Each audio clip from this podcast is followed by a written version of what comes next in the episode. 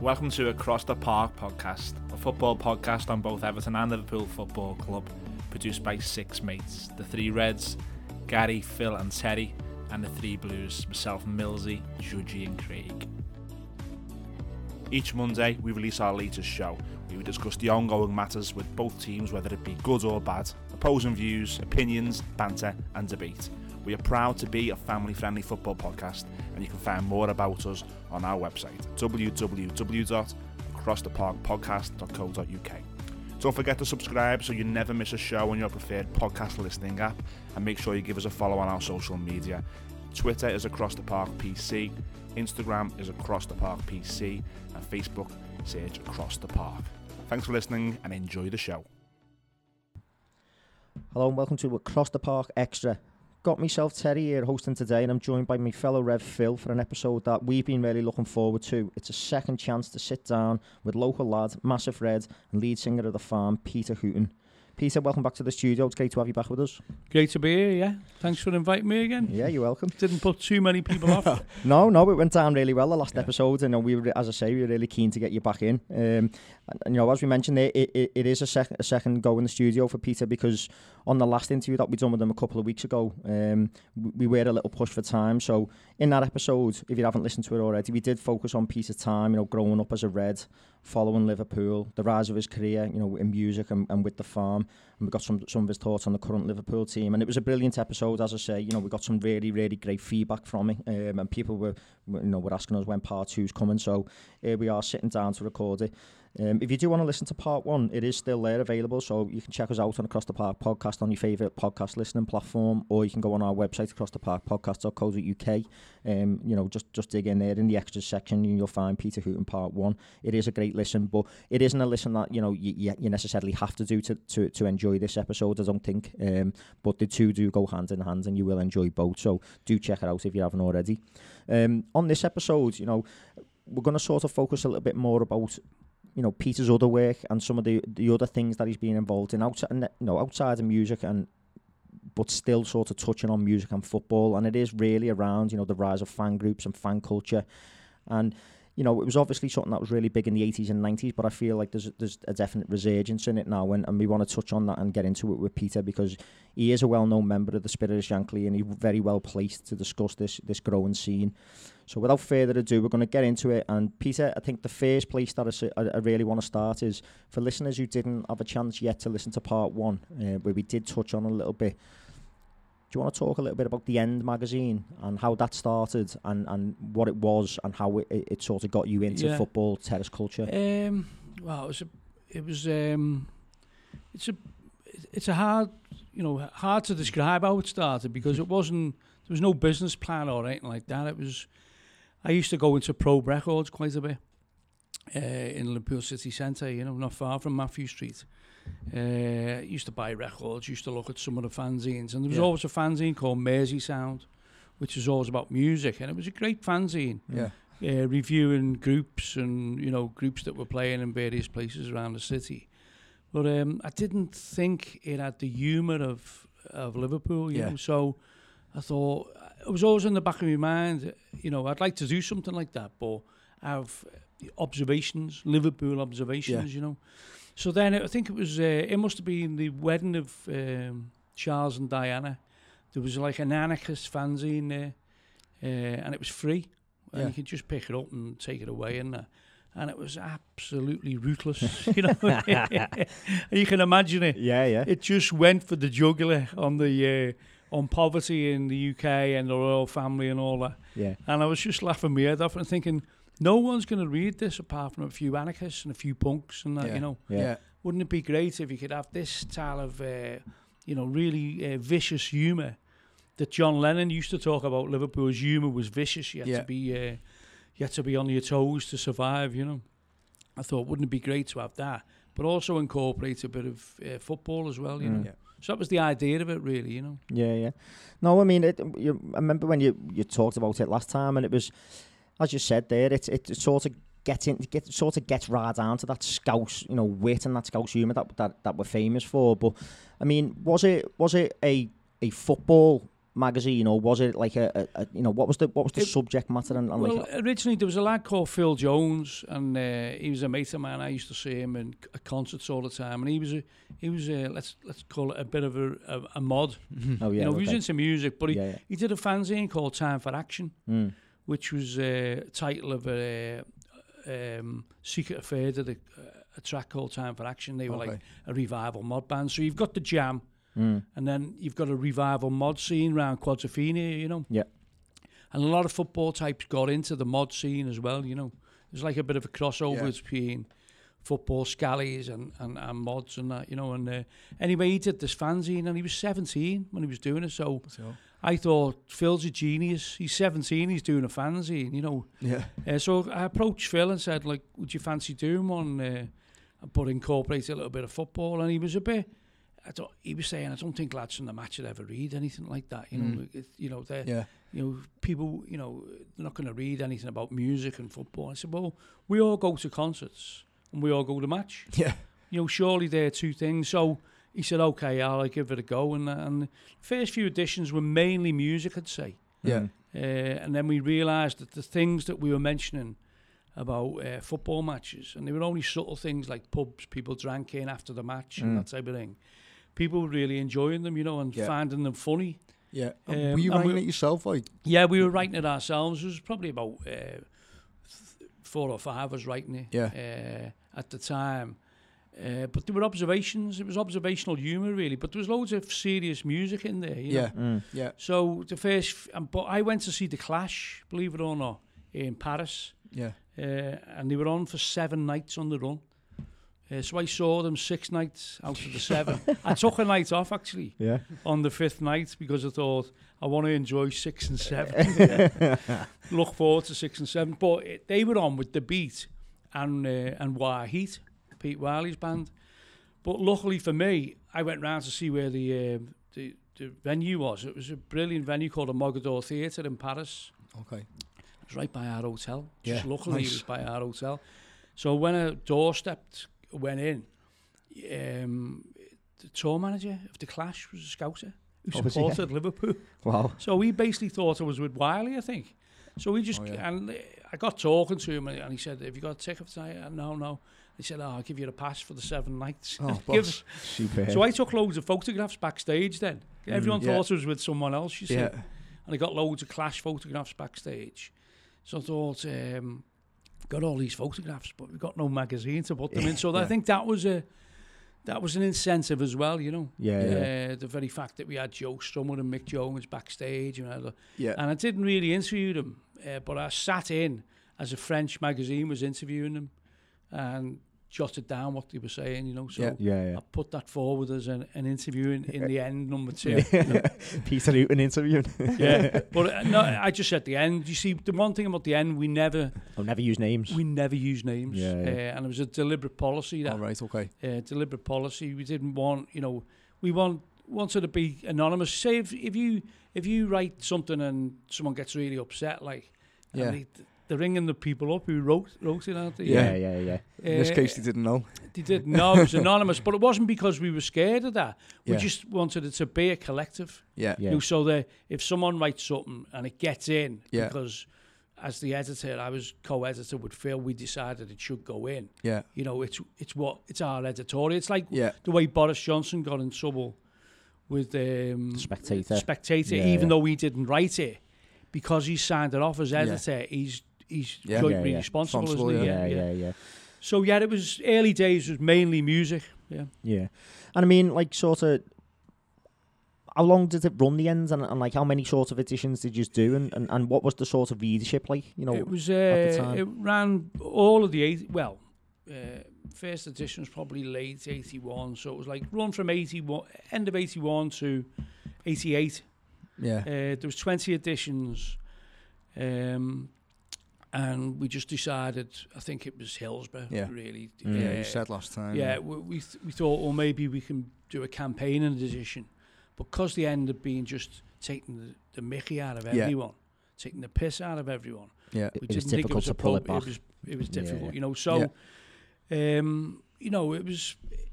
The readership, I'd say, we identified people who went to match. but a particular person who went to the match, you know, people who went to the away matches, that's who we identified. So we had sellers at Goodison, we had sellers at Anfield, but we also had sellers if Everton were playing away. Someone would take 50 on the special or the ordinary. Yeah. Same with Liverpool, you know. So that's who we were identifying with. And there was never, ever, you know, in those days it was really, if you've ever read Two Tribes or even There She Goes recently by Simon Hughes, it was the city against stature, really. You know, so there wasn't that animosity between the fan base. It's hard to imagine now, but if say we didn't have a game or whatever and we went to sell at Goodison, we could go in the into their pubs. Me and Mick Potter, who were pretty well-known Liverpool fans. And we'd have an Evertonian with us as well. John Potter was the cartoonist. He was Mick's brother. And there was other couple of Evertonians wrote for it. But it was mainly Liverpoolians wrote for it. But we'd have no one would ever have any problems with us. No one would ever have a pop at us. We've discussed in the past, haven't we, and why the divides happened since then. But obviously both clubs were successful in the 80s. It's not over. It's complicated. It's complicated. It's not. There's no easy answer to that. But the reality in those days is that sometimes Liverpool fans went to away matches with Everton. There was, when people were... It's hard to imagine now in the Premier League. But, you know, say Everton were playing at Man United. You might get 20, 30 Liverpool fans going with them. You know, because of trouble, really. You know, that's what it was, or the excitement of it. I don't know, you know. But I mean, it's interesting that you say that, because when we went to Madrid there in the summer, you know, my brother-in-laws, they came with a big group and that. I went with my R-fella and some of the other lads and stuff. But when I met up with them, they were saying, like, one of their lads, that our fella was there and he's a big blue. But he came to Madrid, you know, like with all the lads, basically. It happened. You know, and even in those days it happened. I mean, when we went to Paris in 81, there's about 10 of us went and 3 were Evertonians. They just went for a laugh. And to see the Pigalle, you know, and the Moulin Rouge. In fact, one of them came in to the ground because they said it was a ring of steel round the ground. And he wasn't even a big mad scally or not. He was more into politics and that, but he said, I'll try and get in with you. And he just double-clicked behind me. He didn't even want to get in the game, but just seeing how hard it was. You know. No, but I mean, it's something that we, as you say there, Phil, we've talked about it, and you couldn't imagine it happening now. And I think one of the main reasons that it sort of happened, we had a local author, Jeff Goulden, on, you know, he's wrote a book, and we discussed this with him, didn't he? And he thinks, like, you know, segregation and stuff like that was the thing that really nipped all that in the bud and started to build that divide in a big way. Definitely, because Liverpool play at Goodison and it'd be Liverpool fans all around the ground. It might be the odd incident, but no. You know, like Everton would be, a quarter of the cop in that corner by the main stand would be Everton, you know. I mean, when I'm saying there was no trouble, there was murder sometimes, you know, but the crowd policed itself. It wasn't the real hooligans fighting each other, if you know what I mean. It was fisticuffs, you know. But you know, it was like it was different days. It was different days. Well, I mean, like, moving sort of away from the end, and obviously, you by the sounds of it, you've always had a hand in that sort of football, in that football fan culture sort of scene. I think that, you know, the next logical place to sort of go is to ask, you know, anyone who's associated with Liverpool knows the Spirit of Shankly. You know, and the fan group. I'd be interested, because I think, you know, amongst our listeners and amongst, you know, the wider, you know, Liverpool fan base, What was the sort of the motivation for Spirit of Shankly? How did it come about? What was its aims, and what was it looking to achieve? And how did it, you know, manage to pull the likes of yourself into its orbit and get some, you know, big names and big people sort of? It's very, very hard to really say what the aims or intentions were at the original stages, because it was a protest movement. And I would say every protest movement, it's because of something's happened. And I don't think any Liverpool fan could have envisaged, marching in the streets. And, you know, it wasn't the done thing. That was clubs who were, like Newcastle, who were successful, who always got onto the streets and that, you know. But what happened was Hicks and Gillett arrived with a big fanfare, didn't they? You know, it was 2007. There was lots of people going, you know. There was even banners in the Kop, or, you know, proclaiming them. They were going into town before European cup semi-finals, you know, and getting lauded, you know. Yeah.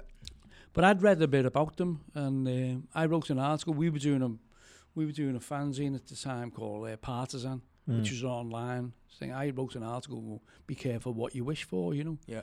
Because Liverpool were originally linked with Dubai, which I was thinking, I don't want them to sell to Dubai because of the human rights record with Dubai and the fact that they banned trade unions, that type of thing. Yeah. But then I started looking into Hicks and Gillett, and it was a Google away from finding out that they were, you know, they had suspicious backgrounds, you know.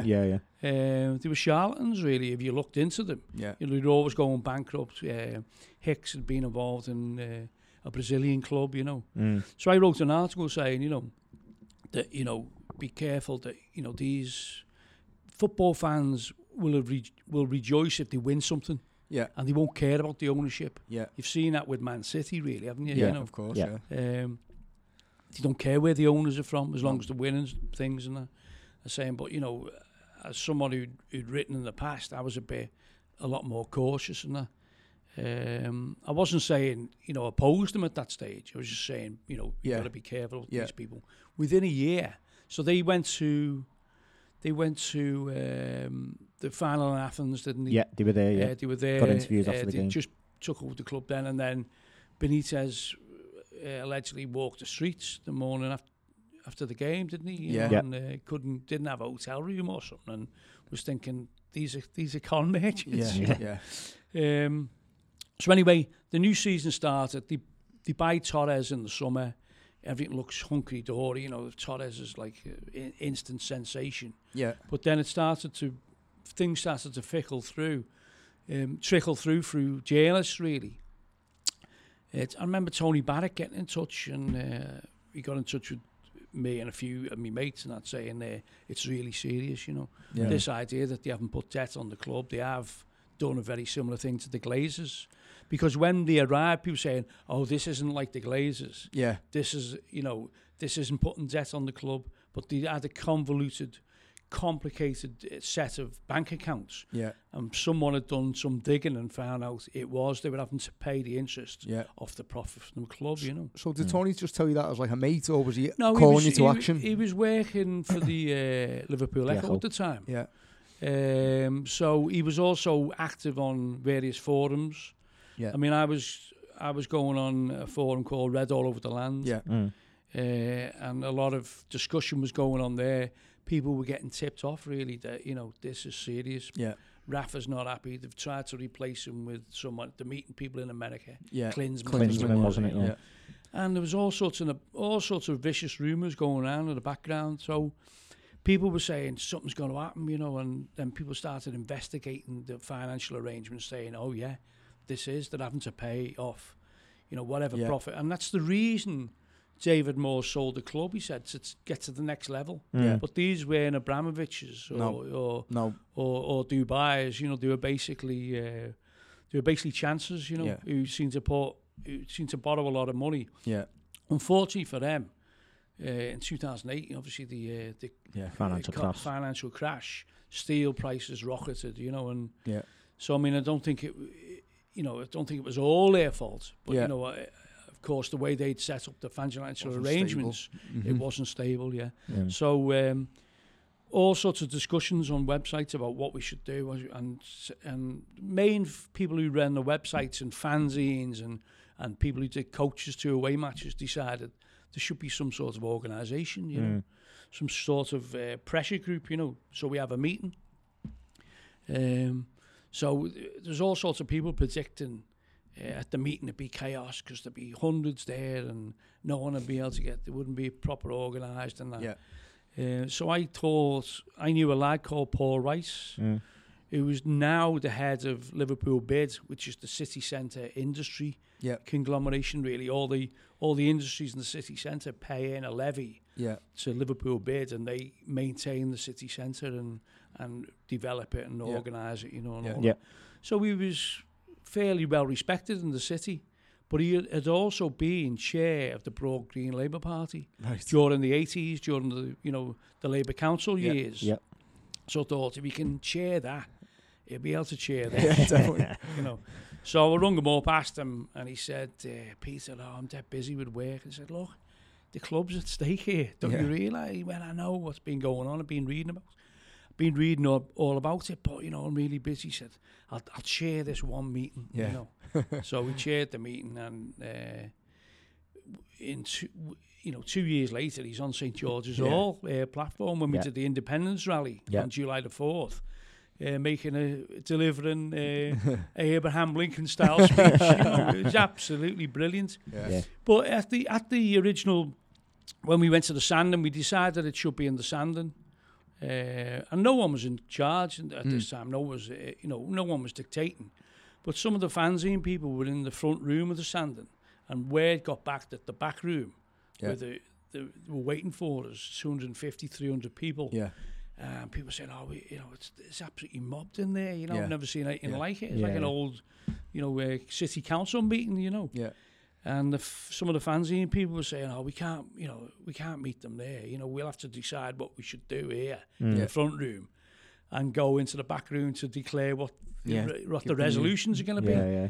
And a few of us said, you can't do that. No. You know, these people are waiting for information, and they want us. You know, so anyway, a top table was set up. And Paul Rice chaired it, you know. Yeah. And Paul was one of the ones saying, you know, we've got to meet the public, you know. This has got to be democratic, you know. Yeah, of course. So on the top table, there's lots of people. I was in charge of the microphone in the audience. So I went round with, Roving reporter, giving the microphone. And the contributions were absolutely magnificent. Yeah. And people on the top table were fantastic as well. Yeah.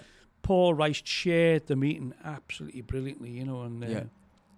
There was all the people most of the people who ran the coaches, most people you'd see at trade union meetings, people you'd see at away matches, activists, you know, and it was a fantastic meeting. And the resolution that an organisation should be set up and anyone can join it, and anyone can be on the committee. Yeah. You know, it wasn't if you want to be.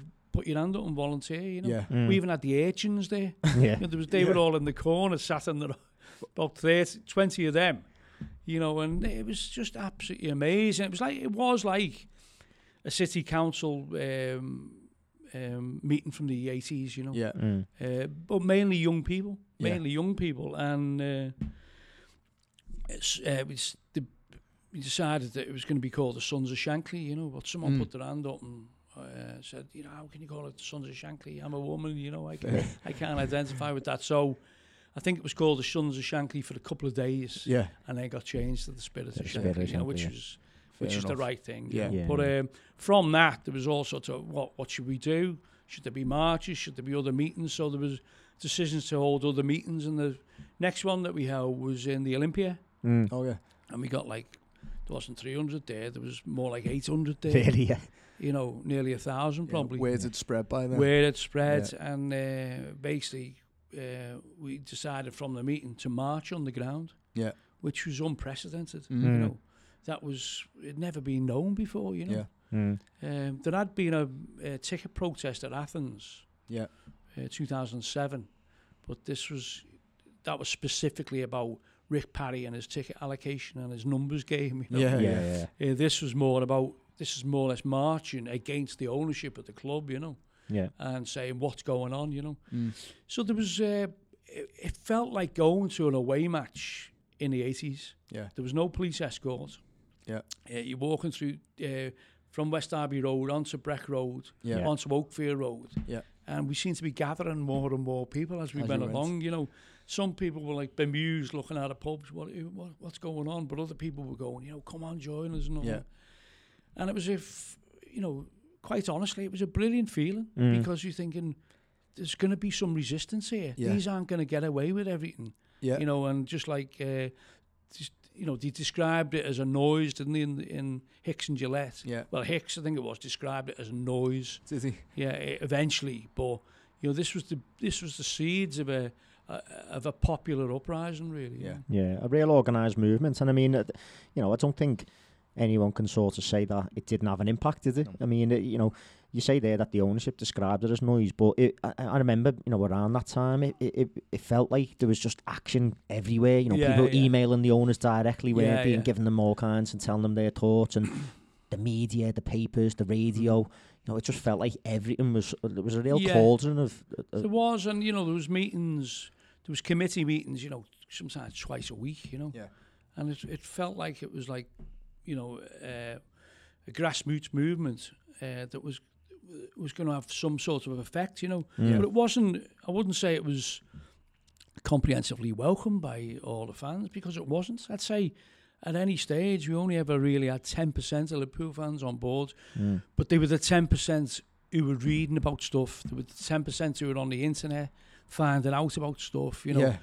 And we had a march against Man United, I think it was about probably September 2008, I think it was, and that was probably one of the biggest marches we had. Yeah. And there's probably 5,000 on that. So if you think about it, out of a 45,000, well, you know, it's less than 10, just a little bit more than 10%, you know. I suppose as we were walking past pubs, people tourists were looking at us and like, you know, what's going on? And it caused a bit of tension. There was a lot of lads I recognised from hardcore Liverpool fans from years ago. Standing there with their arms folded, you know. I imagine it was just ignorance. What were they thinking? Like, why are you going against the club type of thing? Basically. But we were saying, look, this isn't their club. It's our club. You know, read up on it. And we were trying to educate people all the time. It was, you know, it was putting out statements, putting out leaflets, putting out information about. And I don't think the vast majority of Liverpool fans realised how serious it was. They will now, because everyone said we were a couple of days away from going into administration or whatever, you know. Until FSG, who called NESV at the time, weren't they? New England Sports Ventures, wasn't it? NESV, but they were, you know, that everyone knows that, and by bringing Broughton in to get a sale done, the banks realised, the money's running out here. You know, they won't be able to pay the interest. You know, if you go against the banks, it's game, set, and match. Because the banks can just shut you down. You know, but it was Thomas Cook, Scotland, wasn't Thomas it? Cook saw that a few weeks ago. You know, so Liverpool were on, but we would. It was hard trying to convince people. I wouldn't say it was easy, but I think there was so many determined and so many committed people on the committee and at the meetings.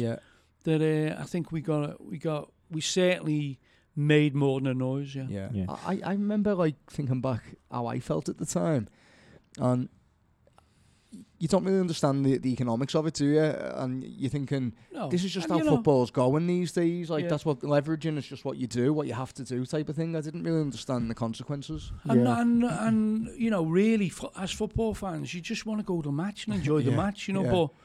There was a FA Cup match against what was it called? Havens and Waterlooville.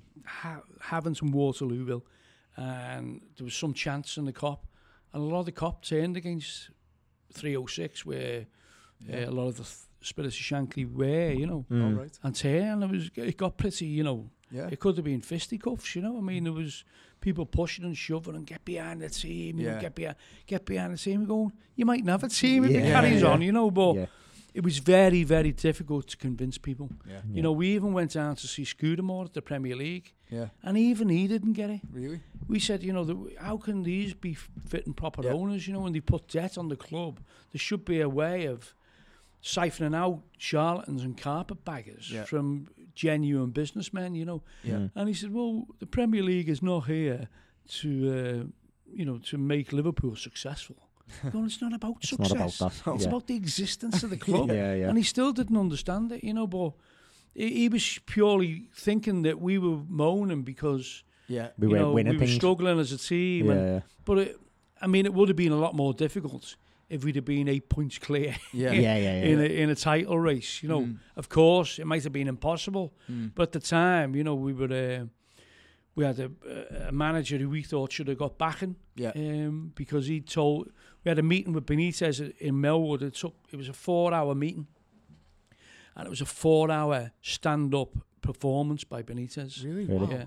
And it was absolutely unbelievable, you know. Mm. And he told us everything that had gone on with the ownership. And now you look back at Benitez now and you think, well, you know, it might have been his version of events. Yeah.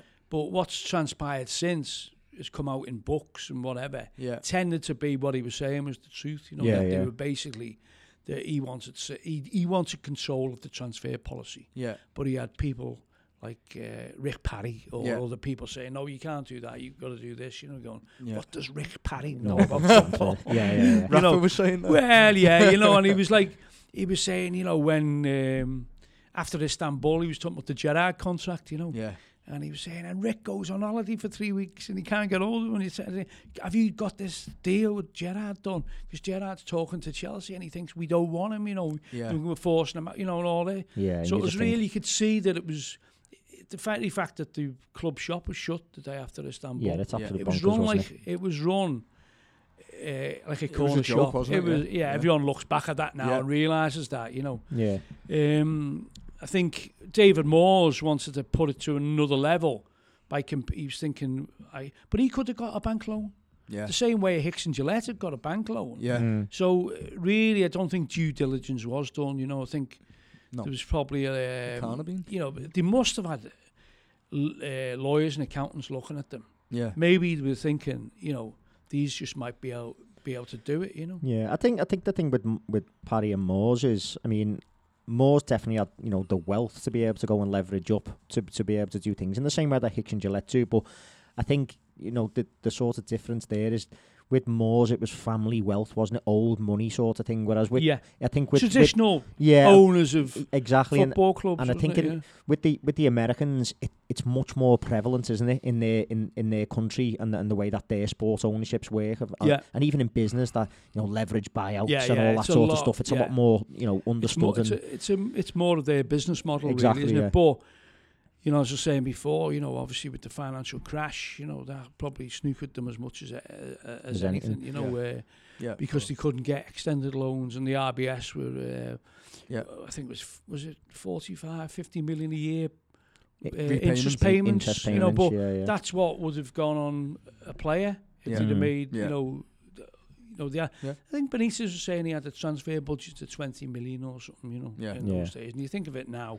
Yeah, and he was saying, how can you compete with that, you know? Yeah. I mean, it did produce a fantastic team. 2008, 2009, I thought we should have won the league, you know, but it was just United kept on. McCaida, you know, wasn't it? And in a way, it was McCaida, against Villa. And now he's playing in, Dog and Zuck in Italy or something. Yeah, but just incredible set of circumstances that stopped Liverpool from winning the league, really. Yeah. But in a way...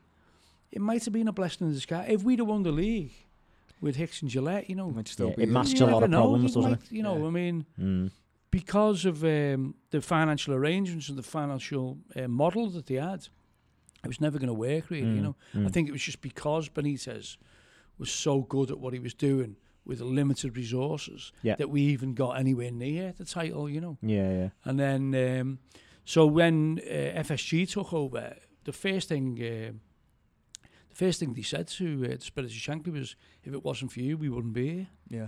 That's what he said. So anyone doing any bit of revisionism going, it was nothing to do with the fan groups, it was the banks who pulled the... they did. But also we had Hicks going into banks in Manhattan and Liverpool fans spotting him. And a massive email campaign, which was... Spirit of Shankly was involved in as well, you know. I'm not just saying it was just the Spirit of Shankly. Of course it wasn't. We were the vocal face, but it gave people the encouragement to try and stop these. And, you know, I remember once the Premier League's website crashed, you know. Yeah, I remember that. And, I remember reading about that. Yeah. And I remember someone who was close to Scudamore, who I knew from years ago, ringing me up going, Peter, call them off. Yeah. And call who off? He said, the website's crashed, you know, Scudamore's on holiday in Barbados, you know, it won't change things, you know. Well, I can't call anyone off because, you know... It's a decentralised movement, really, isn't it? Well, it is. I said, we don't know who's doing it. You know, there's all sorts of different groups doing it. Yeah. And it's just a massive Liverpool fan base around the world doing it, you know. Yeah. And I said, even if I had the power, I wouldn't do it anyway. You know, but, I don't know. who some of them, you know, there's people in the SOS who are the Direct Action Committee. Yeah.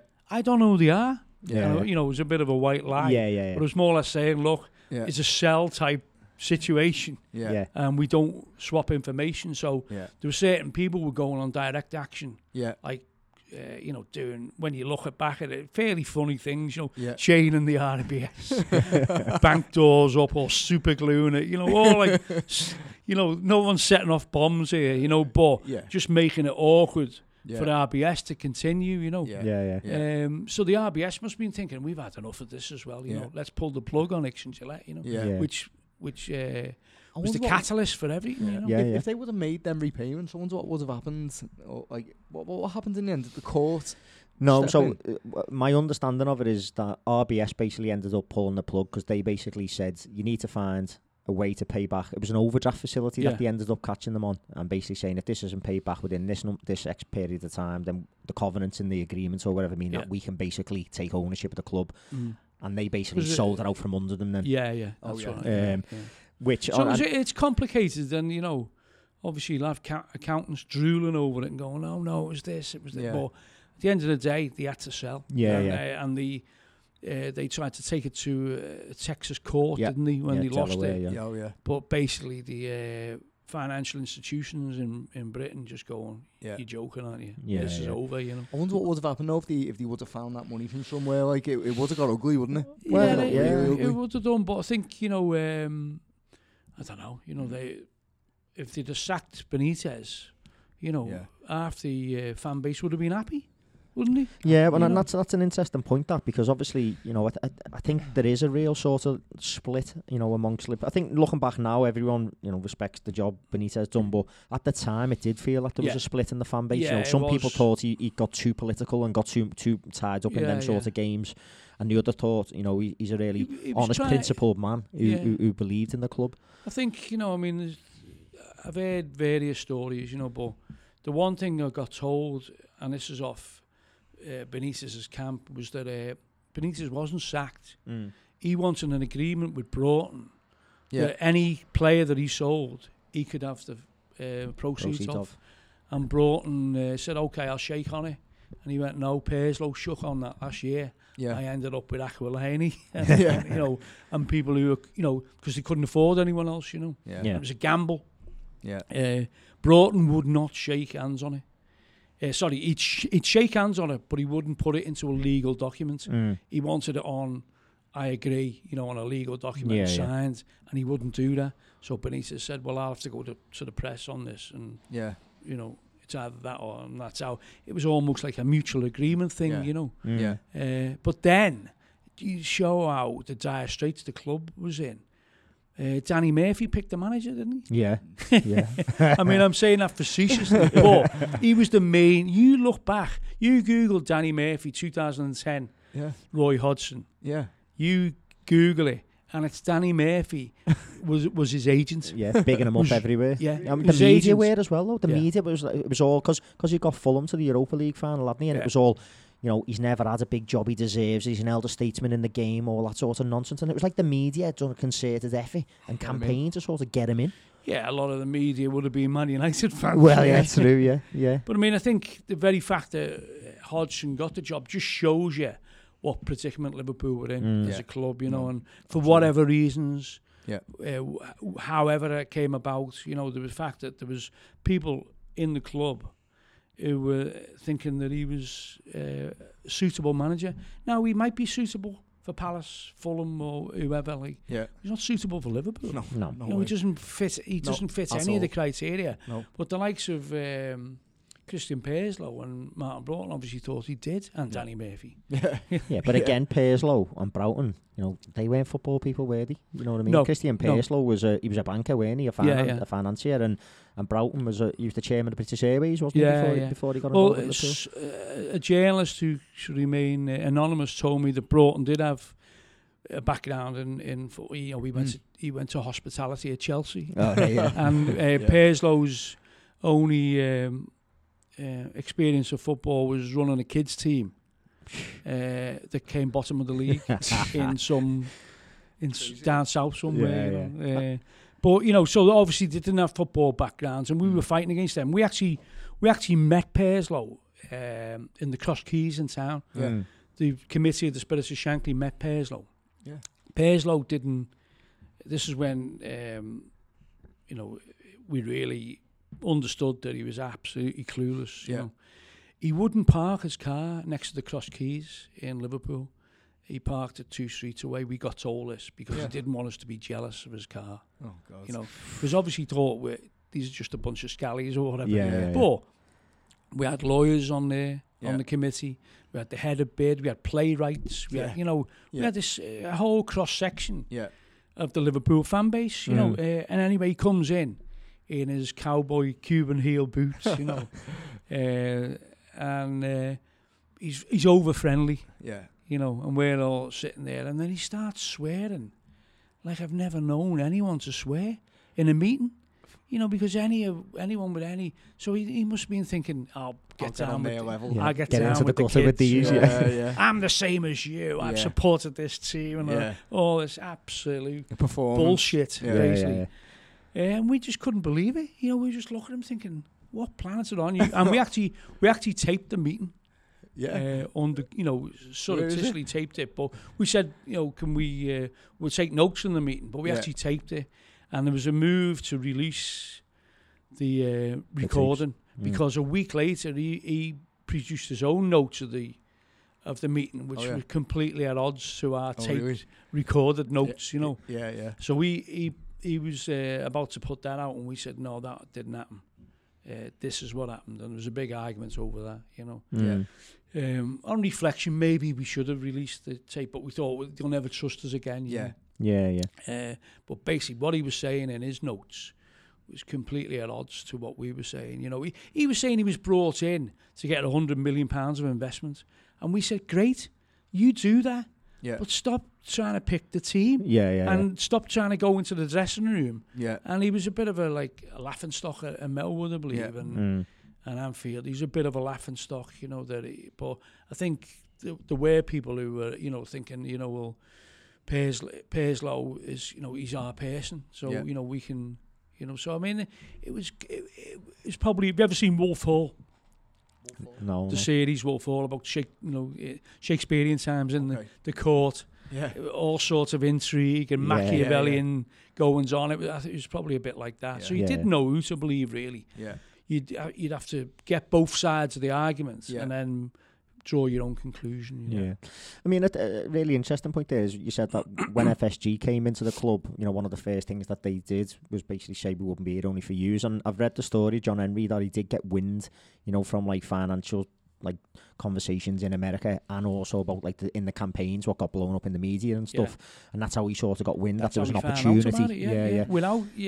Someone from the Boston Globe told me that without the Spirit of Shankly, and this lad in the Boston Globe was writing articles about the Spirit of Shankly. Yeah, he said without those articles, he would never have been aware of it. Yeah, that it was even that the opportunity was there. Yeah. Well, I think, you know, the interesting question for me is what's the sort of feeling around FSG now in terms of, you know, I think when they first came in, there was suspicion about them, wasn't it? Because it was American owners and because of Hicks and Gillett, you know. But I think obviously on any level they made loads of mistakes. But on any level they're much better than Hicks and Gillett. Aren't they? You know. Yeah. I think they made a lot of mistakes. The first of all thing, they said, we're going to deal with supporters now, you know. Yeah. So they set up these supporter committees. Which is an absolute, you know, sham, really, you know. Because all the time they were dealing with the SOS.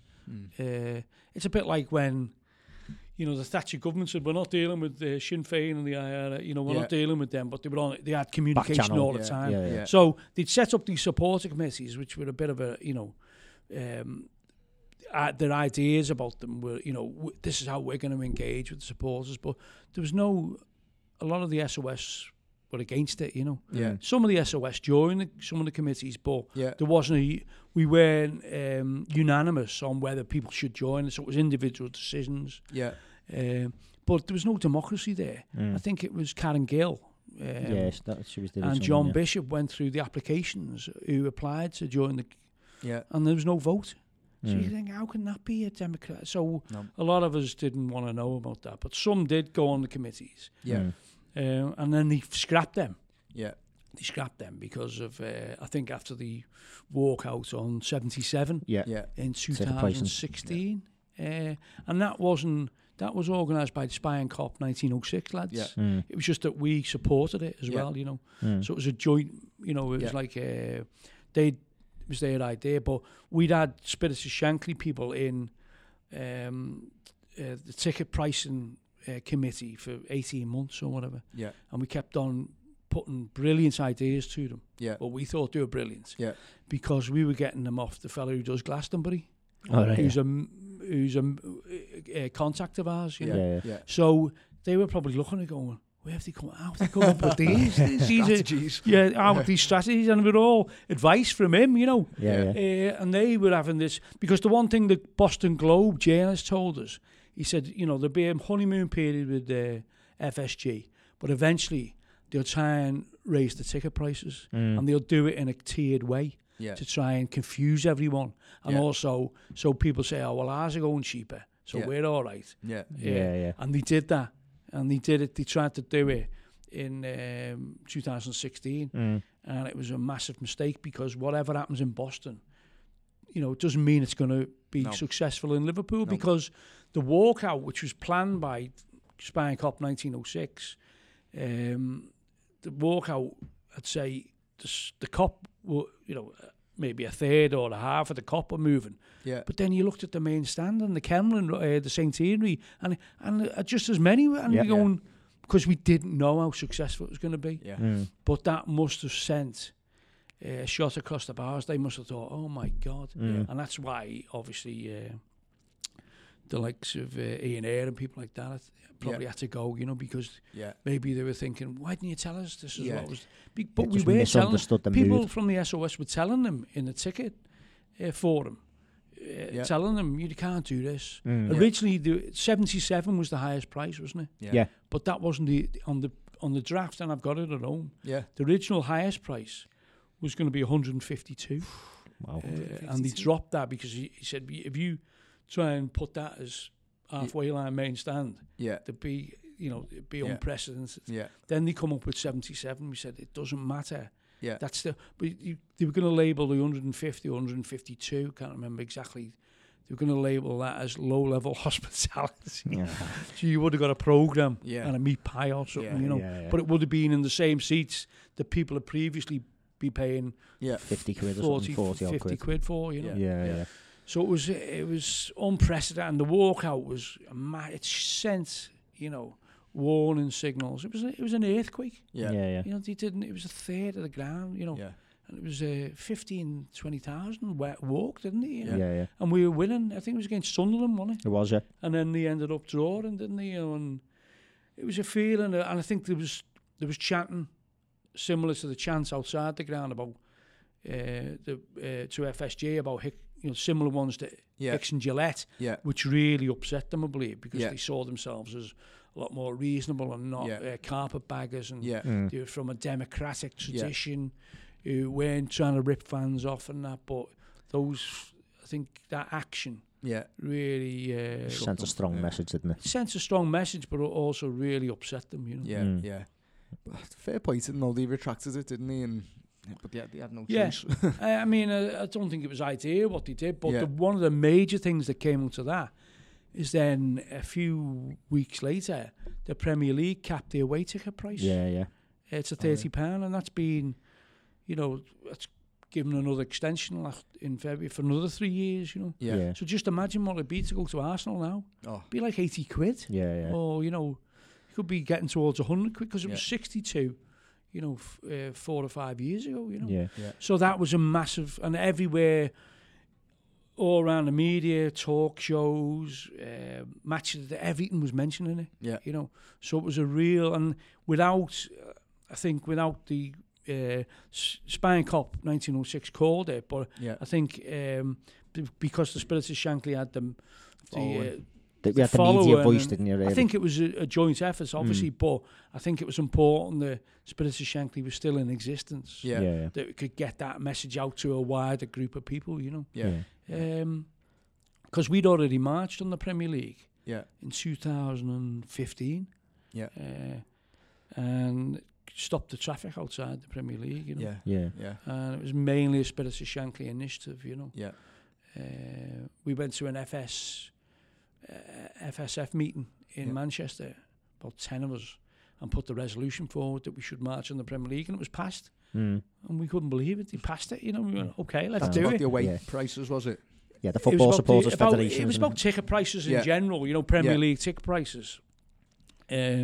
But then lots of people tried to put us off doing that. They won't change their mind. And Scudamore, they're not interested. Just big business and that. So then when we organised the march on it, about 500 people turned up on it. Yeah. Small in comparison. Yeah. So the Football Lads Alliance idiots who got, you know, tens of thousands or whatever. But it was significant because we targeted the Premier League. Scudamore, we were told, wasn't going to be there, but he was there. And people were saying, why are you targeting the Premier League? They, you know, there's just secretaries in there and admin staff. Yeah. They can't afford to go to matches either. You're going, well, it's symbolic. Don't you understand? It's symbolic. Yeah. Yeah. We stopped the traffic. We had most Premier League teams were represented. Yeah. You know, maybe 10, 15 from each club. Yeah. But like probably about 100 from Liverpool, Spirit of Shankly and Spion Kop lads. Yeah. And it was a great day. Yeah. And it was there wasn't even any incidents. I mean, the only incident was that Arsenal fans said they wouldn't march next to Tottenham. They had one had to go at the front of the march and one had to go at the back. It was sort of mad like that, you know. Yeah. But I mean, there was a big contingent of Leicester fans, young lads. Yeah. They were actives, you know, and they were activists, you know. Yeah. So it was really heartwarming, you know. I think the one thing that's disappointed, even though there were a few Man United fans there, there's probably less than a dozen. Really? But one of the main ones, Duncan Drasdow, did Must, their independent supporters thing. He was a rep and went into the meeting, you know. Yeah. So that was important, but probably Man United fans saw it as a Spirit of Shankly initiative. Oh, I see, you know. Yeah. Yeah. And I mean, I think it's interesting, and it's one of the, you know, the points I wanted to ask is, do you think, I mean, I don't know about other clubs and the sort of history of their sort of fan cooperatives and unions and things, but do you think that maybe Spirit of Shankly and you know, the success with the activism against Hicks and Gillett, do you think that did spring up other groups around other clubs? Do you think that started to definitely. I think it definitely did. It encouraged people that, you know, action, direct action can have an impact, and have success, you know, with the ticket prices, you know. I wouldn't say there was, you know, a mass movement of people, but it certainly encouraged other groups. I mean, the Blue Union started at Everton, didn't he? And they had, I saw them, one of their meetings in the Casa, you know, they had like 200-300 at that, you know. And out of that activism, you've got like the food banks initiative, you know? And you've got now the club really realising that, you know, these guys aren't going away, you know. We've got to deal with them, you know. And the very fact that they put Tony Barrett in charge of supporter liaison, who would have been seen as somebody who was closely associated, even though he was never on the platform, as he would have been someone who had been fairly supportive of the SOS. And in a way, Tony's in a really difficult position because he's in a situation no win, isn't he? Yeah. Because he's seen as a representative of the club, but he's also has to, you know, be a fan liaison, you know. It must be an impossible task, you know? Yeah, really difficult. And you as you say, you sort of tip your hat to him. He's obviously gone to work for a club that he loves, but in a capacity that he thinks he can make change and make things. I think he needs help. I think he needs, you know, a whole team and delegate powers, you know. So it's not him just getting it in the neck all the time, you know. Because, you know, everything when it comes to like ticket allocations and kick-off times, you know. He'd be getting it all the time, you know, and like if you look at kick-off times now, we've got one Boxing Day at 8 o'clock, you know, which is it's not ideal, is it? You know, no, I mean, it's very disappointing. I mean, we've had a couple of, like, we spoke about it with the lads, you know, sort of on the WhatsApp groups and stuff, and some of them are saying that they're happy for it because you're out and it'll be on, you know, be able to watch it in the booze while you're out and all that. But it's when you think about like the ones who are going, it's like there's no public transport on bank holidays, you know, on Boxing Night and stuff. And so it's always been a great day, Boxing Day. Yeah. Even if it was the day after, even if it was the 27th. Yeah. You know, because you more or less guarantee, not all the time, but it was going to be a 3 o'clock kickoff. You know, near it. Yeah. You know, and you could, you know, Christmas Day, you really look forward to Boxing Day. You know? Yeah, I think, you know, some people might be happy. You know, some people might be happy going, oh, we can go to town early and watch the match, you know. But I think you're right. I think for match-going fans, I think it would have been better at 3 o'clock or at 4 or 5 or whatever, you know. People don't care about them though, do they? But do you know what, all this type of thing though, it's a double-edged sword, because it's all right having a cob on with the TV rights all the time, but they're the people who give you all the money, and we signed the deal.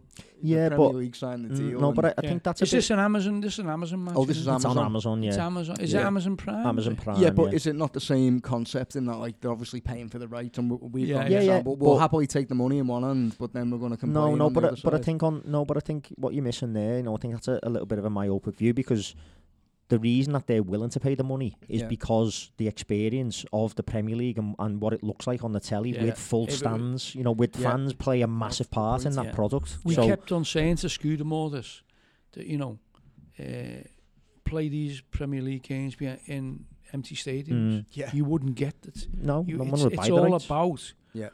And they call it the product. They hate calling it that. Yeah. But they call it the product. It's all about, for them, the atmosphere and...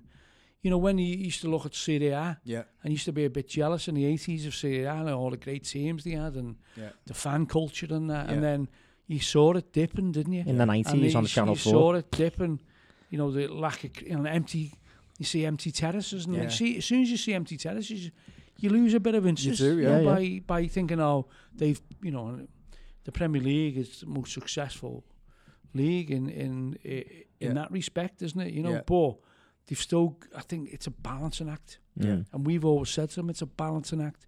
You know, you know, we know we can't go back to the days of a fiver to get in, you know, we know that, you know. But you've also got it, and I think that's why, I think that argument convinced them about the away ticket prices. You know? Because the away fans, I think they'd seen on their graphs them going down gradually over the seasons, because people go, you know, people said the watershed was £40 for a ticket. Yeah. I'm not going off if it's more than that. Then it was £50, then it was 60, you know. Yeah. With your transport and stuff on the day and all that. And you could see, if you were going to London for an away match at Chelsea, Arsenal, Tottenham and that, you know, it's going to be £150. Yeah. If you want to take, you know, a youngster in that, it's all, you know, it's a holiday in, you know, in Spain, and you know, so it's like, I think we were trying to say something, look, this is the important thing, you know, the fan culture. And I think in the end, the penny must have dropped with them, you know, for the, and it wasn't, they were saying, well, it's not our decision. We've got no authority over the clubs. Yeah. It's the club's decision. And I think because of that walkout, the clubs must have thought, oh my God, more of this is coming. Yeah. And the clubs voted for it, you know. Yeah. I think, like, you know, when I look around, like, who I think sort of has it right, I think the German clubs have got it. You know, they've sort of, you know, actually at a, it's actually at a legislated level, isn't it? That no single person can own more than 51% of any of the clubs, which limits the commercial power, you know, of some of them owners. And that means that, you know, they've got full football grounds and cheap ale, and, you know, they've got it right, because there's like a nice sort of ticket level. I think it's about £25, relatively speaking, or something like that, you know, and they can go, the fans can enjoy themselves, and they've got these full grounds, and they're playing good football, and it feels like, you know, is there a point where maybe the government should sort of step in and do something about it? And I don't know how you go back now that you've got owners who already own, you know, over like the majority of the clubs. But it's a hard, because I think you know, the Premier League do put a certain amount into grassroots football, but it's only a fraction. It's token, isn't it? Really, of what it was supposed to be 5%. Yeah. but they say it's 5% after the costs. Oh, right. When it's yeah. You know, I think the understanding was it was 5% off the deal, yeah, not after the costs. Yeah, you know, which is 5% of, you know, more or less, you know, not much. Yeah, yeah. So yeah, that could be hopefully government legislation could implement that. You know, but it's a difficult one because it's like when Klopp came to Anfield. I think he was surprised with the lack of atmosphere. Yeah, I think he was, and I went to a book launch by Rafa Honigstein, and he'd written a book, Bring the Noises, about about Klopp. And he was saying, you know, he was really, really couldn't understand the atmosphere. Yeah. And I sort of made the point at the book launch, well, that's because of the demographic. Yeah. You know? Because years ago, you look at the Kop, and it's mostly people under 25. Yeah. And they'll all go in the middle, and they'll all sing, and... It's what, you know, Boss are doing at the district, people who can't get in the game, know. And Rafa was saying, yeah, but his argument is, well, you did it against Dortmund, you know, in the match against Dortmund. Why can't you do it in the Premier League? But I think it's a different... I honestly think in Europe... It is, yeah. There's a different crowd there because you don't get as many tourists because of the... You can't plan 6 months in advance. Yeah, and it's midweek and stuff like that, so obviously it's harder than to get off work and things. Where I go in 306 during the European Games, it's a lot younger. Yeah. And it's also there's this feeling that Liverpool was made for Europe. Yeah, yeah. And Europe was made for Liverpool. You know, it was like a case of our European pedigree. Yeah. And that's where it really happens. You know, it's a lot harder against, you know, Crystal Palace. Yeah. On a Sunday at 1 o'clock, innit? You know, of course it is, you know. Yeah. But I think he got frustrated, Klopp, didn't he? He turned around to the main stand a few times, didn't he? Yeah. You know, go, you know, come on, gesticulating. But I think it's obviously improved since we've won. Yeah. The European. It is ticket prices, though. I think that's a big deal. It is, because it used to be people who worked in factories, horrible jobs, and then they released it the weekend because they could afford to go to the game. Now it's more of a middle class. Kind of a thing, isn't it? And that's why that banner went on the Kop, didn't it? Supporters, not consumers, was it? Yeah. I think the club were trying to say, you know, it's, you know, they were trying to say, we're talking about consumers here. Yeah. You haven't got it. And there was a massive banner on the Kop. And they couldn't understand that, you know. And it was like, they must have been told by the hierarchy. Yeah. Don't call them supporters, you know, customers. Yeah. You know, supporters, not customers. Yeah. Well, I mean, you mentioned Boss Night there, and it's an interesting point because I think, you know, as we're saying there, you know, with the way ticket prices have gone and the way that, you know, football grounds, it's not terraced anymore, it's all seaters, and it's a lot more, you know, family friendly, I suppose is the word. And it feels like that old sort of terrace football culture. You know, you mentioned Boss Night. It feels like that's where it's happening now. It's moved. It's moved out of the grounds almost, and it's now. And they've hit on a really sort of an interesting sort of seed. You know that they found a little idea, and it feels like they're replicating the way that you used to be able to go with your mates to the match, sing songs, or, you know, have a bevy together. Now you can't do that because you can't just sit wherever you want or go and stand wherever you want to stand. They're giving people that venue to do that outside the grounds. Yeah. And it's absolutely exploded. And I mean, what are your thoughts on what the lads over there are doing at Boss? Yeah, I mean, I think Boss was the nearest thing to the end as being. And I think originally the lads who did it wanted it to be football and music, both Liverpool and Everton, and music, but I just don't think it was the right time or you know, those days are gone, you know. Yeah. So it did become, you know, more Liverpool FC centric, you know.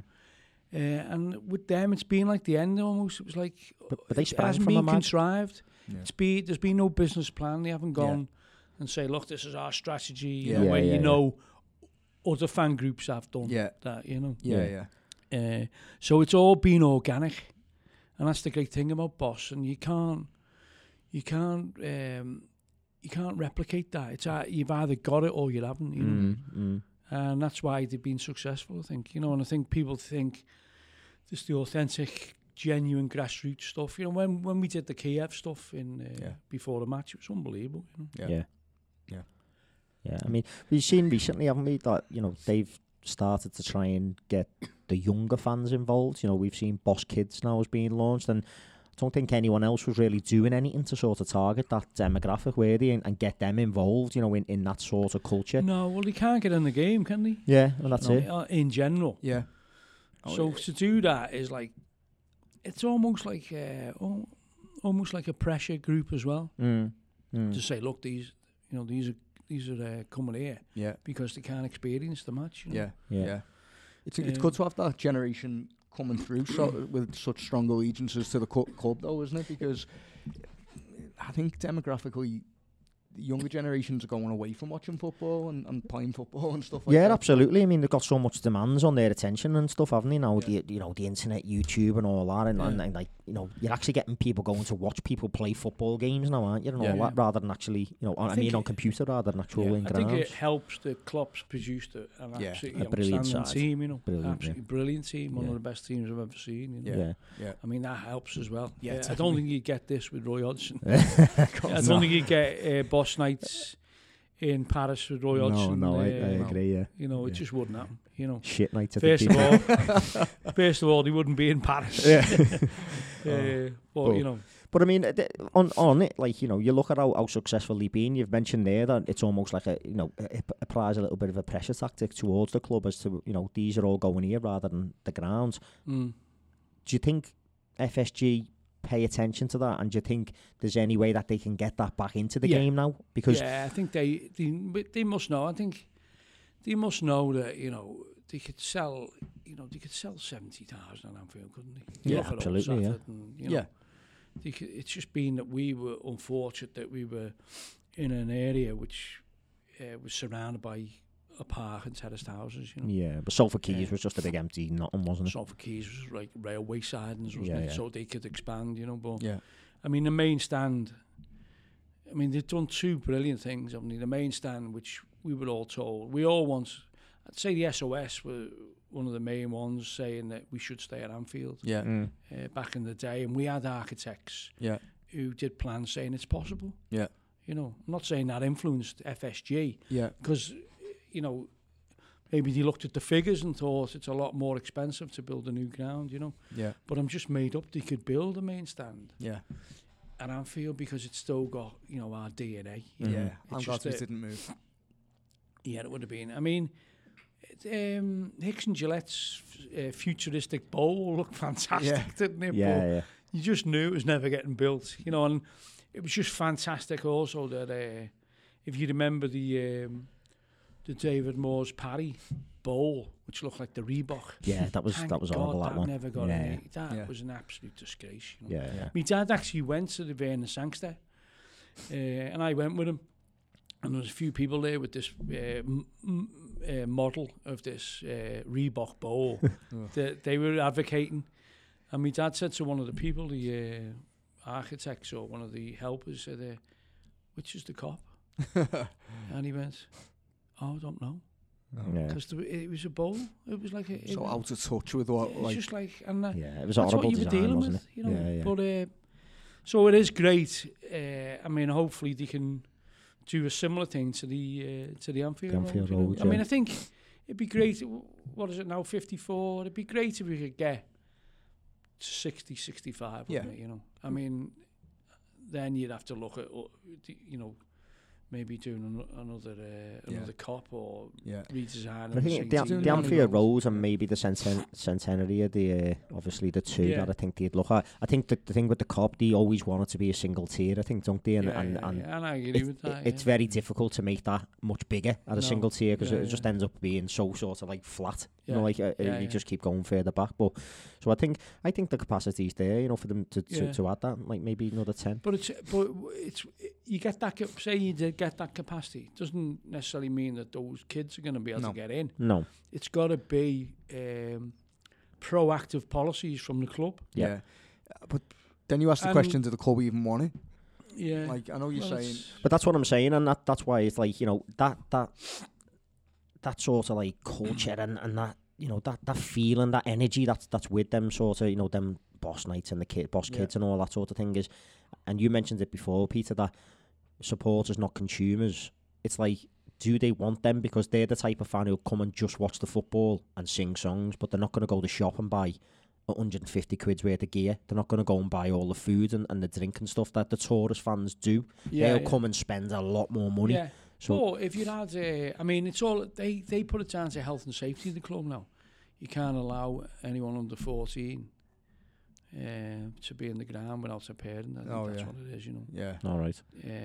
So I don't know, you know. I don't know. But, you know, years ago, you had the boys' pen, didn't you?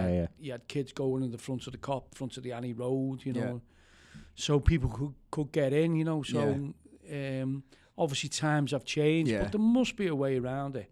Now, you know, they have an adult and child section, but, you know, wouldn't it be great if you had, like, a boys' pen type thing in the Annie Road, you know, where the whole section, you know, I don't know how you do that. Well, you know, schools, I don't know whether legally you could do that, you know, but... You know, I don't know, you know. But it's one to maybe get the Spirit of Shankly, have a think and speak to your mate at Glastonbury. We've been talking to them over the years, unofficially, about getting sections for, you know... Younger fans. Younger fans, you know. And I don't mean under 14s. You might be talking about 14 to 18-year-olds or 14 to 25. I don't know. They give tickets to schools, don't he? Because one of our mates... He goes to the game and he's got, like, I don't know, 10 kids with him or something like that, which is... Yeah. You know, that's something at least. I mean, it's hard because, you know, if you do something, you know, you're always going to upset someone else. Yeah. You know, I think the one thing the club did realise over the years, I think it was when 2013-14 when we were going for the league, that the secondary ticket market in Liverpool was massive. Yeah. That basically they were going on the internet for, like, you know, £300, £500 a pair. You know, of tickets. Yeah. So they wanted a bit of that. That's why they tried to introduce the tiered pricing, which they have introduced, but they tried to introduce it at the higher end, you know. So they saw that. So they're acutely aware of what can go on the black market. Yeah. You know? No, really interesting stuff. I mean, I think it sort of... I just feel like, you know, from my perspective, and I don't know whether you agree, it feels like there is an energy around that football fan culture again now. You know, like in the wider football sense, I think it's always been there, but it feels like it, particularly maybe it's because we're successful. You know, it's starting to... It's a jigsaw. You needed someone like Boss. You know, it couldn't have happened with other groups.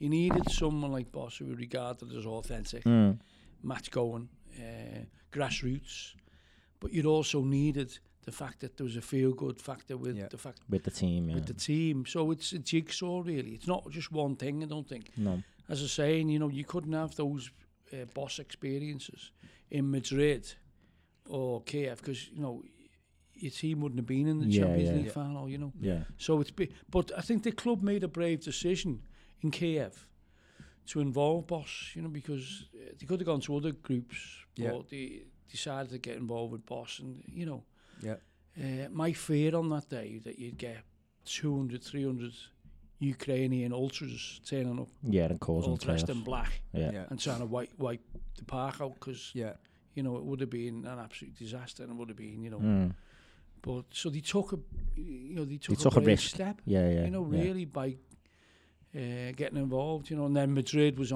I didn't go to Madrid, a different level. We'd already organised a festival. 6 months before for the homeless, and we couldn't pull out of that. You know, it was like just would have been impossible. And I think my lad went, and he'd never seen us win a cup final. I took him to Athens when he was a kid. And he'd never seen us win a final. Yeah. So I thought, well, I think we've got a good chance of winning this one. You know? So it wasn't too bad, you know. Yeah. We watched the game in Sheffield with Space, you know, the group. So I didn't really miss that. I mean, I've been to a lot of the other rounds. I've been to Napoli, you know, I've been to Bayern Munich. So I wasn't too bothered about the final, really. You know, I mean... we were there, weren't we? And we saw the Boss. You know, the Boss thing was incredible, wasn't it? Yeah, in the square, it was... Yeah. I'm just trying to make me feel Of course I would have wanted to send it. It was low-key. I wasn't bothered about the final. You know, but what I mean is like that, you know, I'd been to a lot of the rounds and I'd seen anything after the Barcelona game. It was like, you know. You know, anything after that fall. And I don't think that game's been given enough credit, really. It was just an incredible... dismantling of one of the best teams of the generation. Decided it was going to be their year, Barcelona. They made speeches about it. Messi was saying we were. I just remember I watched Messi for the last 15-20 minutes. He was a broken man. He was just like didn't know. Barcelona announced on their official club website something like, didn't he? It was already won or something. But that, you know, what makes me laugh is, I can't understand how any opposition player still underestimates the Anfield impact, because they all say it's just another football ground, but it just isn't. You know, it really isn't, because it has a major effect. On the Sunday with the Barcelona Catalonian TV. And it was good. I went to Anfield with them, and they were saying, "What do you really think?" I said, "Well, you know, you got one of the best players in the world, if not the best player in the world. You know, you were 3-0 down." You know, but you're coming to Anfield. So I don't think he realised that you're coming to Anfield. And I said, no. He said, well, do you think you can win? I said, well, if I didn't think we could win, I wouldn't say an up. I think we can win. My fear was that they'd score. And then it's then we'd have to get the first. That's why no one believed. Well, I did. Everyone outside the Liverpool fan base didn't believe, because we had it in here. The three Evertonians, they wouldn't have it. Would they were laughing their heads off. I said, we were, you know, and they were like, coming back from 3-0 down to Barcelona. I was like, we'll win that. But and it's also the team he did it with. Because it was like, is it? The Rigi, and Wijnaldum come on. He wasn't even playing, was he? And he came on the second half like a man possessed. Well, he said, didn't he? It was anger because he was on the bench. He wasn't selected to start the game. Need to do more of that. I know. I want to see him unleashed against Man U on Sunday, to be honest. But you know, absolutely incredible night. You know, so then when we were in the pub afterwards, and our drummer Roy was saying, "We've got to go, haven't we?" I said, "Yeah, but how can we?" So I said, "I'll get in touch with the organizer of the festival, see if we can change the date," you know. And I said, you know, it's all been arranged for 6 months, and it's for the homeless shelter in Sheffield. And one of the lads who was doing it was Sheffield United fan who I know quite well, like. And I said, like, what, any chance of... He went, no. He said, I can put you on earlier, because we were supposed to be on last headline. So you'd have missed the game altogether. So he put us on at 6 o'clock, so we could watch the match. So we watched it with space in the pub, and in a way it was good, because we had people around us, you know, the farm, and a couple of my mates couldn't go or couldn't get a ticket, you know. And it was good, you know. I mean, we obviously missed it, you know, but it's one of them. It's one of those things, isn't it? You know? Well, I mean, like, moving away from, you know, the sort of football fan groups and stuff, obviously you are involved in a lot of other, you know, organisations, you know, outside of football. And one of the ones that I, you know, think would be worth talking about, because I'm not sure it's got quite like the sort of coverage or airtime that I think, you know, it really warrants, is the Beatles Legacy Group at Liverpool City Council. You're the chair, aren't you? And how did that come about, Peter? How did you get involved in that? And what's the aim of the group? The Beatles Legacy Group was set up after there was an economic report on the economic impact of tourism in the city, Beatles-related tourism, and that came from the Cavern. The Cavern wanted a study done to see exactly how much money it brought in, and they estimated in 2013-14, it was something in the region of £80 million. It was worth that to hotels, tourism, and if you look at things like the Beatles story and the Cavern, the Beatles story was after the Capital Culture. It's just the graph and the lines going up all the time, you know. So obviously tourism became much more important. So the economic report, I was interviewed for it and said, you know, what you think as a musician, and what you think it means to the city. I said, well, obviously it means a lot, because there's tour guides, there's hotels, there's people want to see where the Beatles played, people want to see where they lived, people just want to see Strawberry Fields, they want to see Penny Lane, you know, so it's very important. I live by Penny Lane, and it doesn't matter what day it is or what time it is. If you drive down Penny Lane, which I do frequently, there's about 30 people standing out taking pictures of themselves. It's nuts.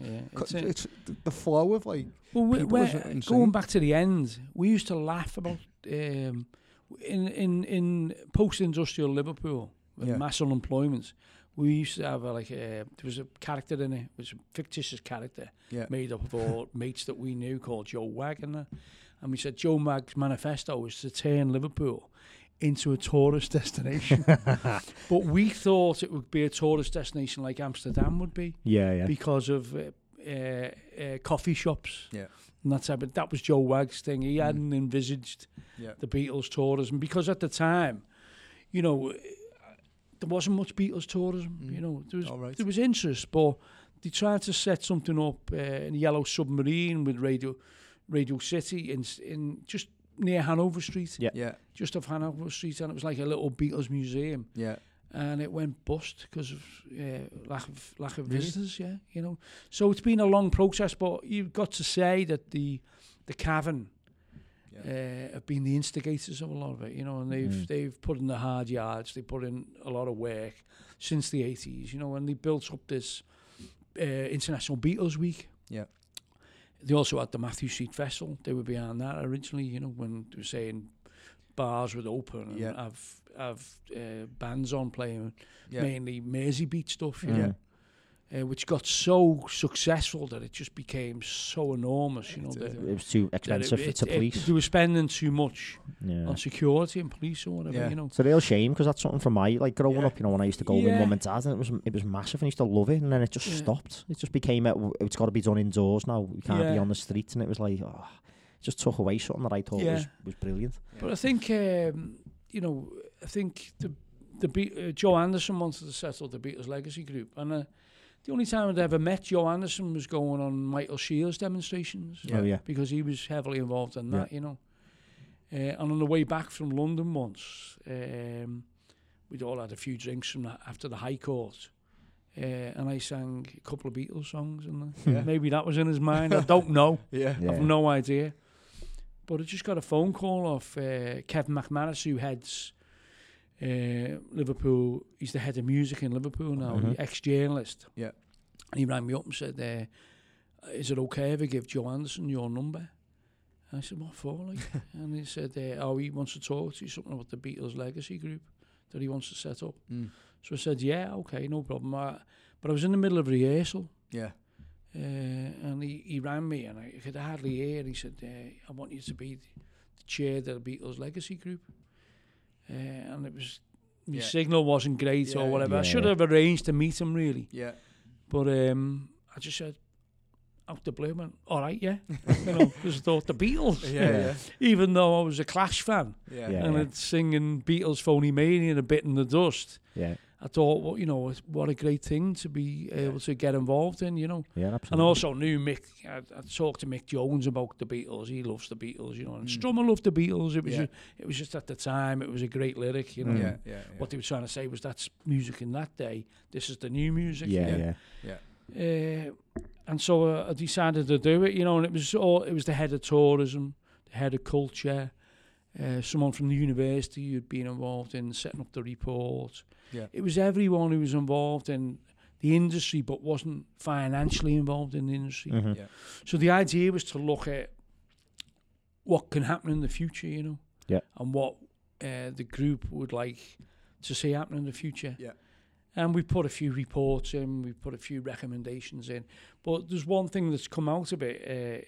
The City Council commissioned a report couple of years ago to look at Matthew Street and to improve it, because I think everyone knows that over the years it's gone down the nick, hasn't it? But I think it has improved in the last couple of years, because there was a petition. The Cavan did a petition. I think it came from the Cavan, but they got all businesses in the local area to say, you know, please do something about Matthew Street. So it all came out of it, and this master plan, and it might take, you know, a few years to. But it's trying to get it so when people, locals and visitors, come away going, oh my God, what an experience that was, which I don't think you get now. You get people going, you might do for the wrong reasons. It's a hen party or it's a stag do or whatever. But I think it's two economies, really. It's the daytime economy.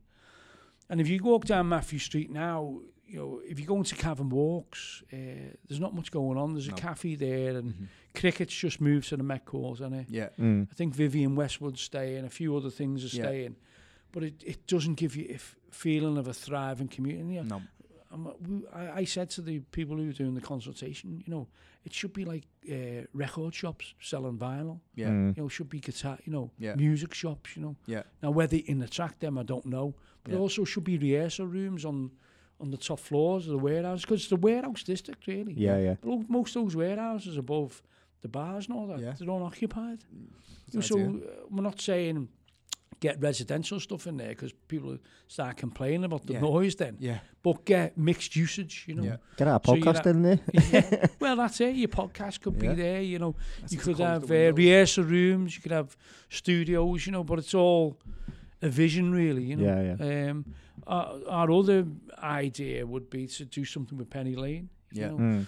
So we met the owner of Sergeant Pepper's on Penny Lane, you know, the Terminus, yeah. which has been derelict yeah. for like 10 years. Yeah, yeah, yeah. So we met him, so to try and encourage, you know, that to open up again and yeah. to have it as an attraction. Because I think a lot of the tourists go to Penny Lane. Yeah. And there's the Penny Lane Development Trust, which does a great job. It's volunteers and it's got a little shop there. But yeah. I think people are looking for an attraction. Yeah, yeah, it's not like a museum there. Or yeah. something about... you know, they all met on the 86 bus, didn't they? Yeah. So yeah. it was something which is about their childhood. Yeah. You know, from in that area, you know, and yeah. there have been books written about that, but it'd be great to go to have a, you know, yeah. a museum type yeah. facility like a little there. Heritage sort of centre or something along that line. You know, but that, you know, it you all costs money. The sign. But I think people go there and you can see Japanese tourists wandering around thinking, yeah. where is the yeah. the information? Yeah, yeah. yeah. I think it's that's got to be improved. Yeah. So it's Penny Lane. Strawberry Fields has just had a new centre built, yeah. which is by the Salvation Army. Yeah.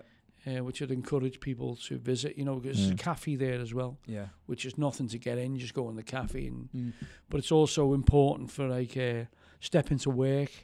They're training people, disadvantaged people who might not necessarily be employed, but they're looking for people to take them on placements, you know. And they'll train them in there. So it's a great initiative, you know. But my vision would be, I went to the Guinness Museum. Oh, it's unbelievable, isn't it? It's unbelievable. It just blew me away. Yeah. Now, I wasn't going to go to it. I was on a joint stag night, believe it or not. Yeah. Yeah. And it was Danny Nicholson's brother who runs Boss, yeah. his brother and someone else, one of my mates. And they did a joint stag, so there's about 30 people on it. And my mate Mono said, "Oh, we're going to the Guinness Museum." I said, "I don't fancy it, you know." Yeah.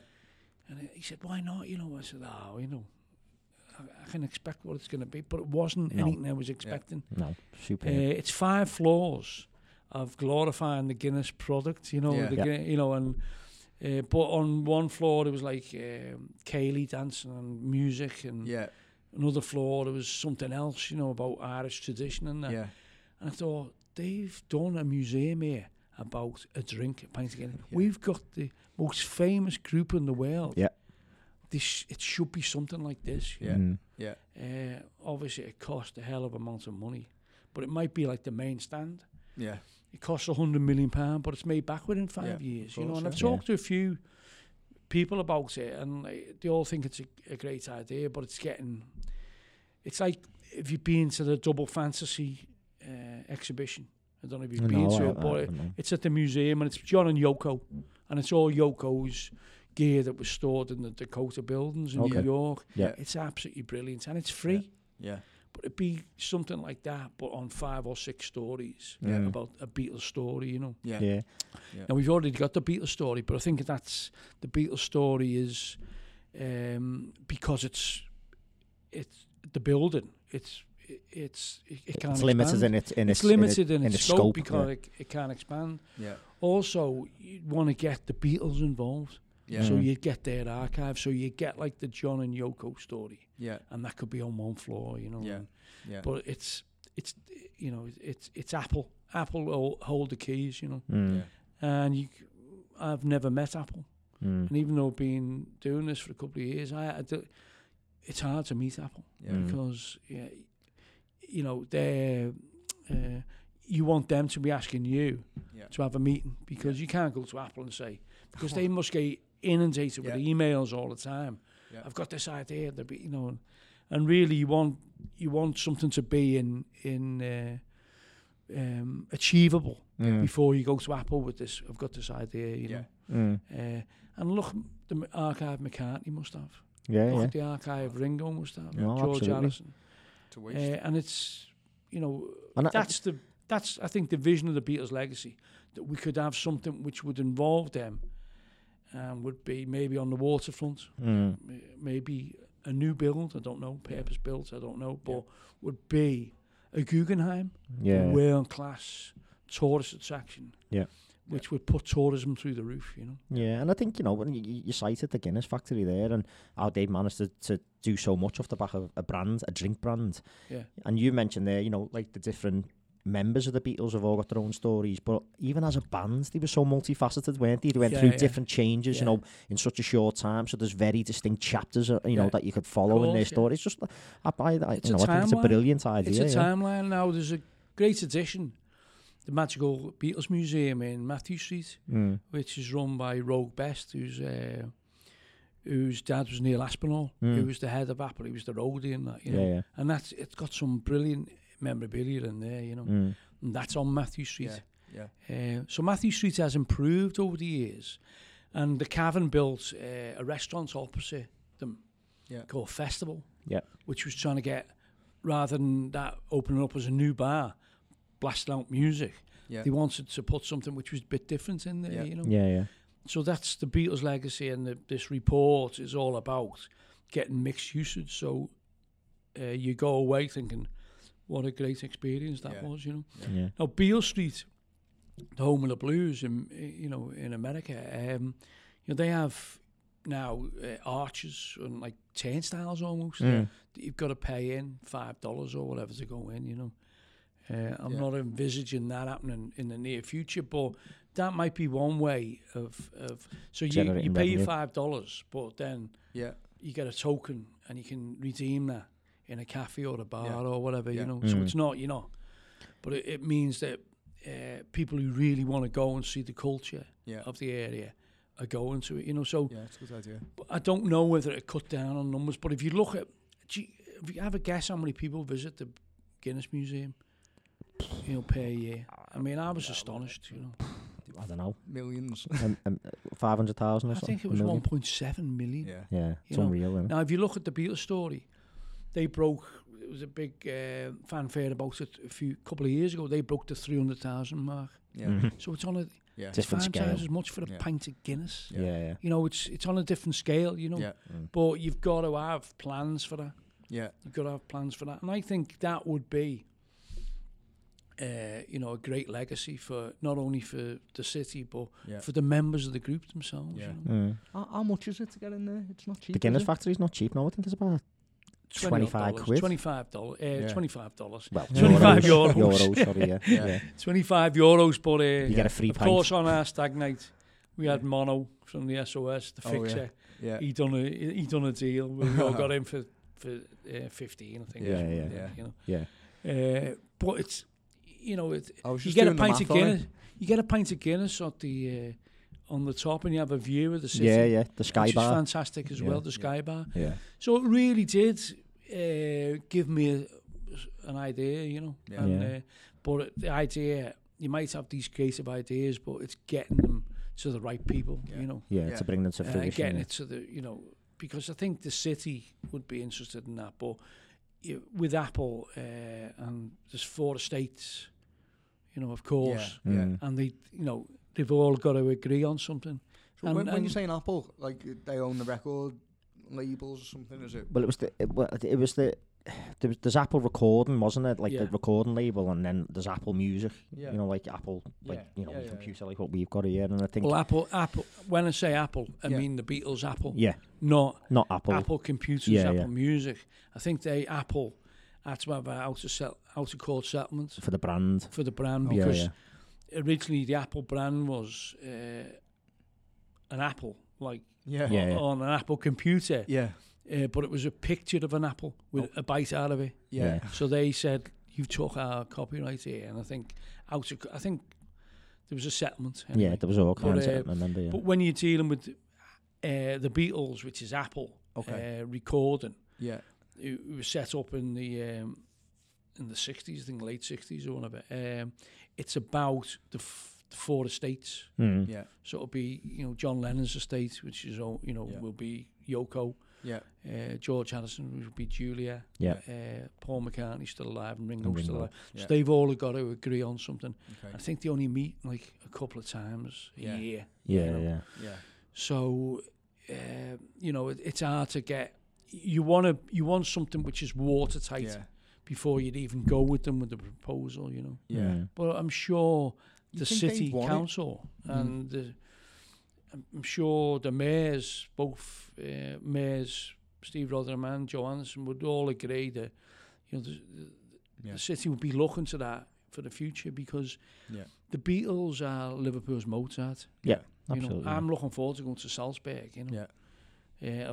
I've booked, because it's like, you know, it's a historic city. Yeah. Mm. And, you know, the Beatles will be here in 100 years' time. Yeah. Mm. So you've got to have something which is, you know, world class and celebrates them. Class, you know? Now the Beatles offer that's there. They're all absolutely brilliant in their own right, but they're restricted by space and probably financial reasons. You know? Yeah. But if you got the Beatles involved, it's a game changer. Yeah.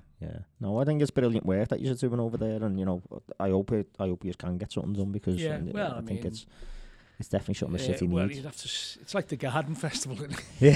Yeah. Someone says, "Oh, the garden festival's brilliant," and I always remember John Peel doing a documentary on it with Kid Jensen, and said, "Let's come back in 10 years and see if it's here." You know, of course it wasn't. You know, yeah. And so it depends. You can have all these ideas, but unless they're put into fruition, you know. I mean, who'd have dreamt that the main stand would have been there in 2009? Yeah. Mm. You know, it's a vision, isn't it? Yeah. It's a vision. They go, "You can't build it. You can't build a main stand. It's impossible." Yeah. You know, it's got to be a new crowd, you know. Yeah. And people prove them wrong, you know. Yeah. FSG proved them wrong. Yeah. No, brilliant. And I mean, like, obviously, we won't take up too much of your time, because, you know, we've been very generous with your time so far today. Just be interesting to know what's next for yourself, you know, and the band and other any other things that are going on, you know, like what's next for Peter Hooton? Let's see, I don't know. I'm doing festivals, really. Yeah. Doing festivals and with the group, and hopefully I'm talking to people next year about doing a festival in Liverpool as well. You know, oh, brilliant! Not just a farm thing, but music, arts, photography, you know, exhibitions, that type of thing.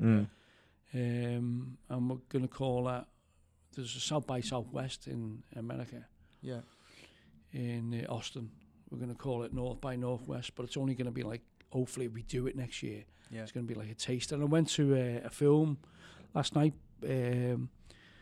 called Profile. Mm. This is called Screen Life, and I don't know if you've ever seen it, but it's basically a Hollywood producer. Well, he's from Russia, but the Hollywood producer who did Night Watch. You ever remember that? No. It was a big film, like, but he's gone away. The last film he did was Abraham Lincoln, Vampire Hunter. Yeah. And then he did Ben-Hur, which was a multi-million-pound production. Yeah. And he was trying to use new technology in Hollywood, and he wouldn't let him use it because of various reasons, you know. Yeah. So in his last few films, he's done all based on GoPro and computer screens. Oh, okay. And it's called Profile. And it was, twice I've seen it now. It was absolutely brilliant, and it's all done on a computer screen. Mm. Now, you think, trying to explain that, but what he's trying to say, and it's a new language. He said, Hollywood don't understand it. Mm. He said he did a film called Unfriended. It cost about $1 million to produce. Yeah. Made 75 million or 75 million at the box office. Yeah. Hollywood can't understand it, he said, because it's a new language. Yeah. Because kids, and like I'm looking at my phone now, everyone uses the computers all the time, and the phones, which are computer screens. Yeah. So he said. And it was the story is about an undercover journalist who tries to infiltrate ISIS as a bride. She pretends that she's a young girl who's wanting to join the struggle in Syria by becoming a bride, you know. So she presents a fake profile, and then she starts Skyping someone who contacts her from, is a lad from London who's over in Syria, you know. Yeah. And it's brilliant. It's absolutely... it's not out yet. Oh, isn't it? But the director's called Timur Bekmambetov. Okay. I just call him Timur. But you can find it on YouTube, and you can look at it, what his ideas is. But basically saying, we spend most of our days on computer screens. Kids do as well. There's a new language out there, a new way of making films. So hopefully that'll be part of this festival as well. Okay. And he did a masterclass yesterday. Must have been, you know, 150 people there from the university. And he showed the film. But if you look at his other film, with his other film was called Unfriended, and there's another one. But this is the third film using just computers. So basically, all the film is done on a computer. So when, it's a GoPro or a camera filming the computer screen. Oh, I see. Yeah. So she's dealing with. So how would you incorporate all this into your festival? Like, well, he's going to do master classes, and he's doing competitions on. He's saying to people out there, go and make me a film. Based on your camera. Okay. On your camera phone and your Mac top. Your laptop and your Mac or whatever, you know. And so everything that's done, and it's hard to explain because you think, where's the tension? But she's dealing with this person, but she's also getting advice of a technical expert from the newspaper she's working for. Going, he's asked me this. What do I say? Yeah, you know, it's brilliant. And in the end, you know, he's over in Syria, and there's explosions going on, there's fighting going on. So it is dramatic. You know, it's hard to explain, but it's called Profile. And anyone look it up on YouTube. Put Timur's name in. Just put Timur. Okay. Profile film, and it'll come up. And you'll have a short explanation.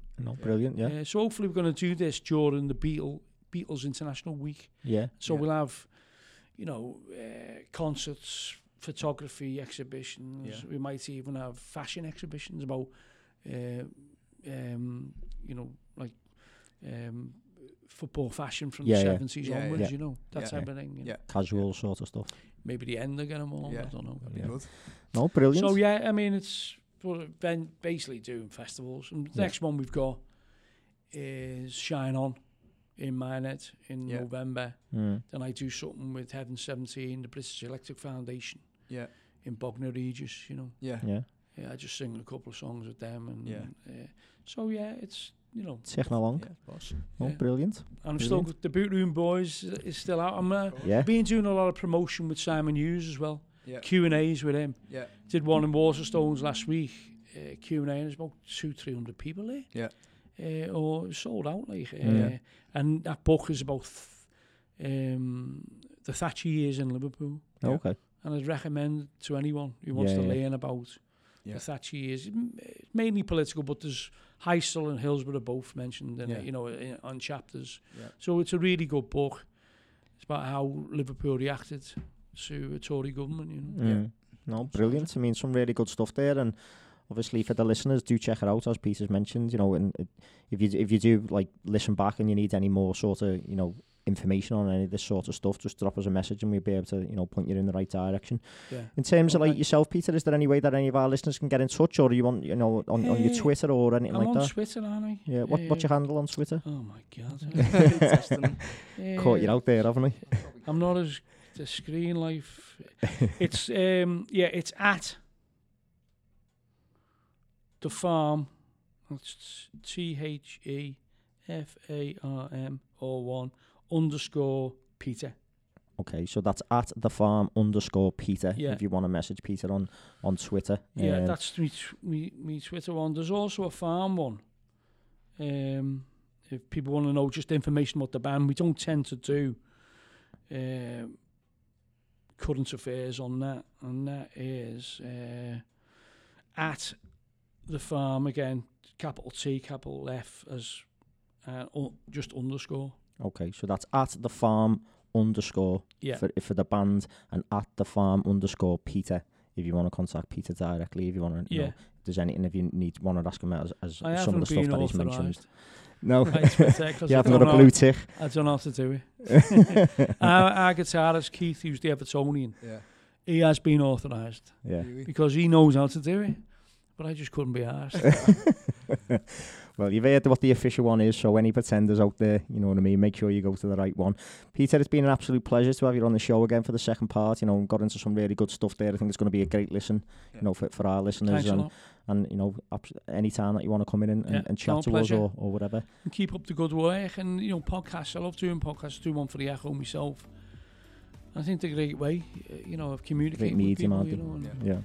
Just get rid of Brexit Cast on BBC One or whatever it is. I haven't heard that. It's a film podcast of Laura Kusenberg and that, you know, it's absolutely dreadful. Is it? Over and out. Sounds. Right, from me and Phil, signing off. Thank you.